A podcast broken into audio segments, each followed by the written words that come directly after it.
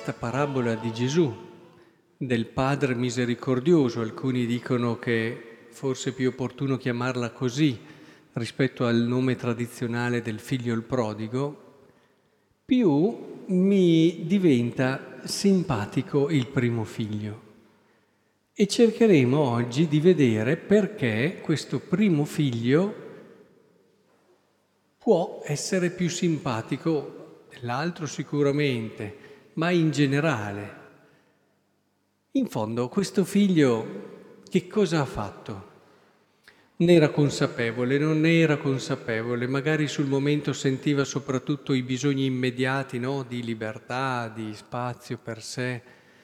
Però stava ascoltando il suo cuore, quel cuore dentro di lui che non si accontentava di ciò che viveva, quel cuore dentro di lui che non voleva farsi bastare questo o quell'altra cosa fatta così, in modo solo abitudinario, tradizionale. E allora, ascoltando il suo cuore, ha intrapreso questa avventura, dove ci sono stati sicuramente molti sbagli, dove ha percorso strade anche devastanti e distruttive, con un rischio per la sua persona, ma proprio attraverso questa strada il percorso lo ha riportato a fare un'esperienza diversa del suo essere figlio.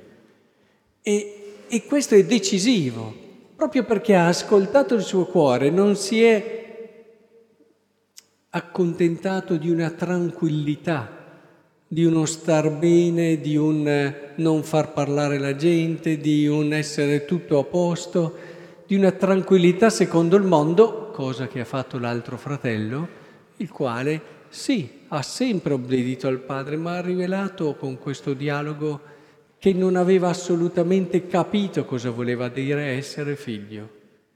E glielo deve rispiegare suo padre, e chissà se queste parole sono bastate, il Vangelo non ce lo dice, perché c'è un modo di vivere la tranquillità, eh, eh, l'essere onesti e giusti. Ricordate, no, cosa dicevano? Eh, la famosa spiritualità del capretto, la spiritualità del capretto di chi è onesto e giusto ma scontento. E, e il secondo figlio è così, e a volte molti cristiani sono così.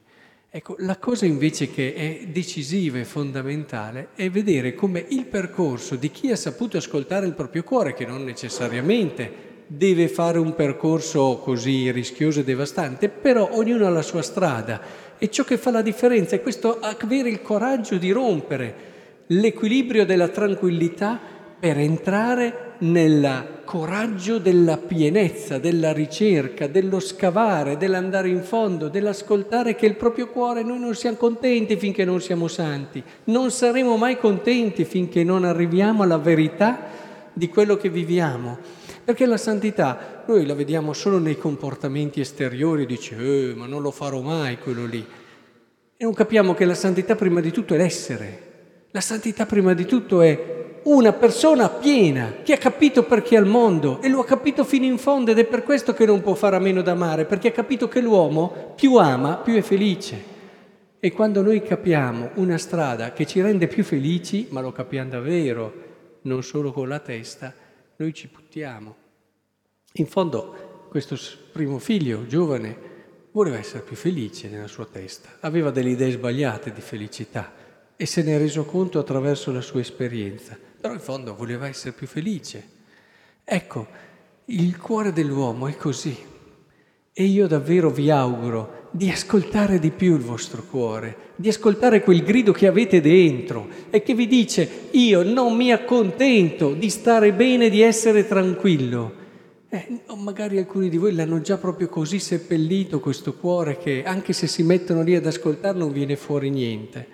Ma abbiate pazienza. Abbiate pazienza, vedrete che questo sigillo di Dio eh, ce l'avete dentro e vi porterà davvero a vivere la vostra fede con profondo entusiasmo, non con eh, moralismi, non con barricate dove si giudica, si critica chi si comporta male, come il secondo figlio, ma con l'entusiasmo di chi ha trovato ciò per cui è fatto e per questo dà la vita. Oggi abbiamo bisogno, ma questo non solo oggi, da sempre, abbiamo bisogno di testimoni nel mondo entusiasti. Eh? Solo se abbiamo testimoni entusiasti saremo efficaci.